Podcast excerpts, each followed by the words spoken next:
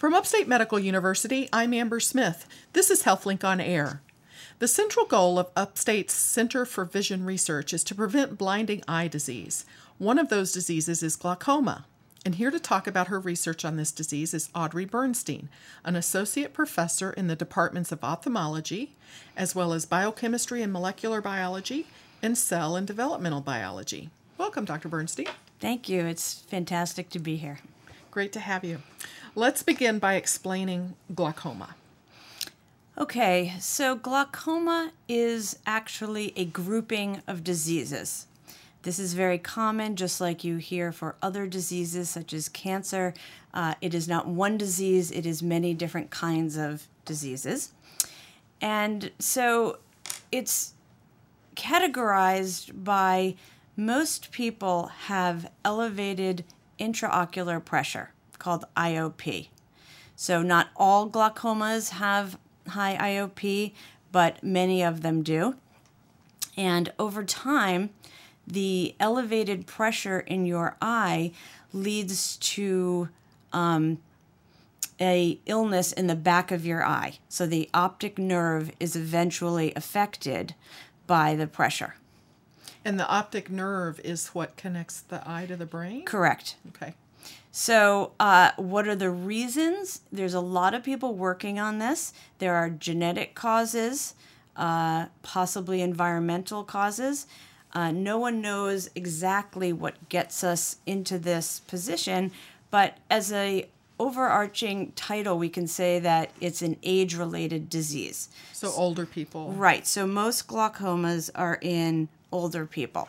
So there's some component of aging in our cells that adds to the development of glaucoma. Okay. All right. And once a person has glaucoma, I, I, know you're a researcher and not an eye doctor, but once a person has that, there's ways, medications? Absolutely. So there's an, a number of medications that work to lower the pressure. And people will be given those medications first, and that works typically for uh, several years. Um, the next thing that can be done is a surgery called a trab surgery, trabeculectomy, and uh, that surgically releases the pressure in the hmm. eye. Okay. So those are the that's the typical uh, progression of treatment. Okay. Well, how would you explain the glaucoma research that you're involved in? So, the kind of research that I'm doing on glaucoma is for a kind of glaucoma called exfoliation glaucoma or pseudo exfoliation glaucoma. There's two names uh, for the same disease. And this is defined by a buildup of what are called protein aggregates in the eye. So, uh, at the front of the eye is the cornea, and behind that is the lens. And the cornea and the lens work together to refract light onto the back of your eye, onto the retina and that's where we get the focused light. And so in this disease, there is a buildup of these protein aggregates on the lens. And then there is a flow to the eye, aqueous humor, it's called. And the aqueous flow brings these protein aggregates off of the lens and into what is called the trabecular meshwork. And so you can imagine it's sort of a sieve in your eye and if you have protein aggregates floating around in the front of your eye, it causes problems. So this correlates with the buildup of that pressure I was talking about. So the protein aggregates, are these bad things? So they're not inherently bad proteins, but uh, they have come together in a bit of a mess and uh, into a stable, what they're called stable toxic aggregates. And so you don't want these in your eye because the end point is that it causes inflammation and what would be called a fibrotic response in the trabecular meshwork. And again, this leads to the elevated pressure. So my job has been to look at the cell biology of how would these protein aggregates be made what cells in the eye could be making them, Um, and what approaches can we take to either prevent the formation of these protein aggregates or um, once they're formed, dissolve them? So that was the task when we started our project. Well, let me ask a stupid question. Um, protein aggregate. We hear about protein in our diet. Right. This isn't the same Yes. thing, or is it? It is actually the same thing. So, uh, on a cellular level, uh, your cells are making proteins all the time. We can get proteins from our diet as well as we make proteins. And on a normal day in a healthy tissue, uh, the cell knows how to make the proteins properly. And so they're folded into a three dimensional structure that enables them to have the proper activity in the cell. And so it's actually quite amazing. It mostly works.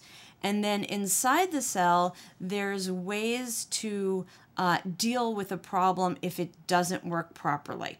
And not working properly can mean that the protein becomes misfolded let's say. And if things are misfolded, they come out of solution is a way of, of thinking about it.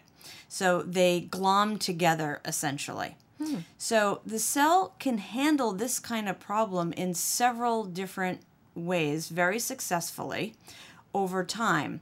But again, like glaucoma, what defines many age related diseases is that the cell can no longer handle these misfolded proteins.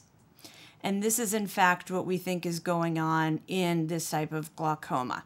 So, this kind of problem defines Alzheimer's, Parkinson's, Huntington in terms of there is a component of those diseases where there is a misfolded protein problem and the cell cannot handle that problem any longer.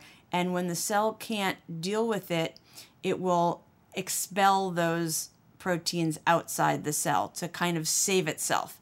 So, in saving that cell, it can cause a problem in the tissue. huh.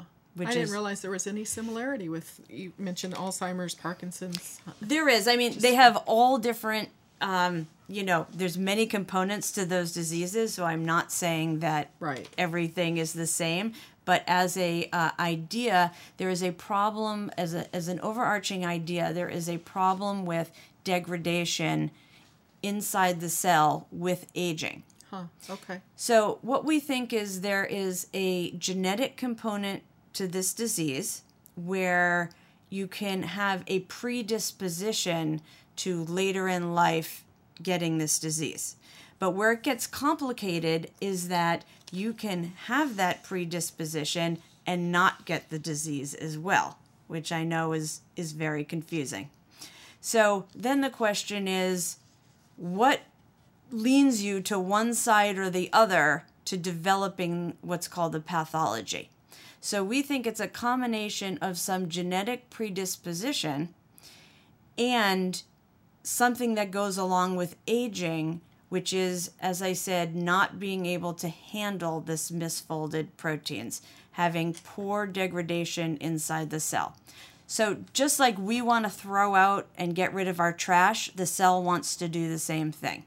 And so it tries to get rid of the trash in any way that it can.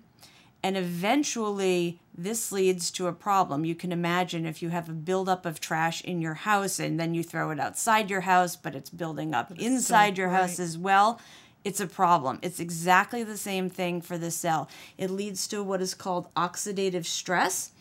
And it's just as you imagine the cell gets very stressed and uh, it's. Uh, comes to kind of a, cycle of more stress leads to more of the disease and then we kind of spiral into the pathology that we see Well, interesting. This is Upstate's HealthLink on Air. I'm your host, Amber Smith, talking with vision researcher Audrey Bernstein.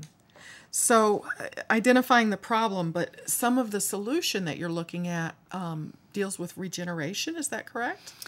So we can look at this in a few different ways. Uh, I'm a basic scientist, so we're very interested in what are the exact causes of number one, perhaps the misfolding of the protein, or can we look at pathways inside the cell that shuttle these proteins specifically outside the cell? Um, can we look at problems with um, the degradation? Why is that happening? So, from the basic science side of it, we're very interested in finding what really is going wrong in this disease. Um, in parallel to that, we can say that, okay, this disease looks very similar to other age related neurodegenerative diseases that have been studied for years. So maybe we can leverage some of the compounds that are in clinical trials, for instance, for other age related diseases, and can we apply that to this disease? Interesting. So we're trying that as well. We um, are able to get what are called primary cells from patients. So when exfoliation patients get the surgery, undergo the surgery to relieve the pressure, there is a piece of tissue that is normally discarded. So we are not doing the surgery to get this tissue, it is thrown away as a part of doing this surgery. And with patient consent and IRB consent, uh, we are able to take that piece of tissue and grow the cells from that person and look at those cells. So we have many cell lines from patients that have this disease, and we also aim to use those cells for drug screening. So to say, okay, we don't know exactly what's going on, but we see some of the same problems in other age related diseases, can we use these primary cells to screen drugs that are being used in these other diseases to see if we can improve what's called the phenotype or, or improve the disease state that we see inside the cells. Are you finding any um, anything that looks like it's effective? Uh, so we haven't started the big screen that I've been talking about right now. Uh, we're going to start it in 2018. Oh, okay. So that's upcoming. That's a, up up and coming. We're doing a lot of the basic science now to try to understand what is the mechanism of action that is causing this problem.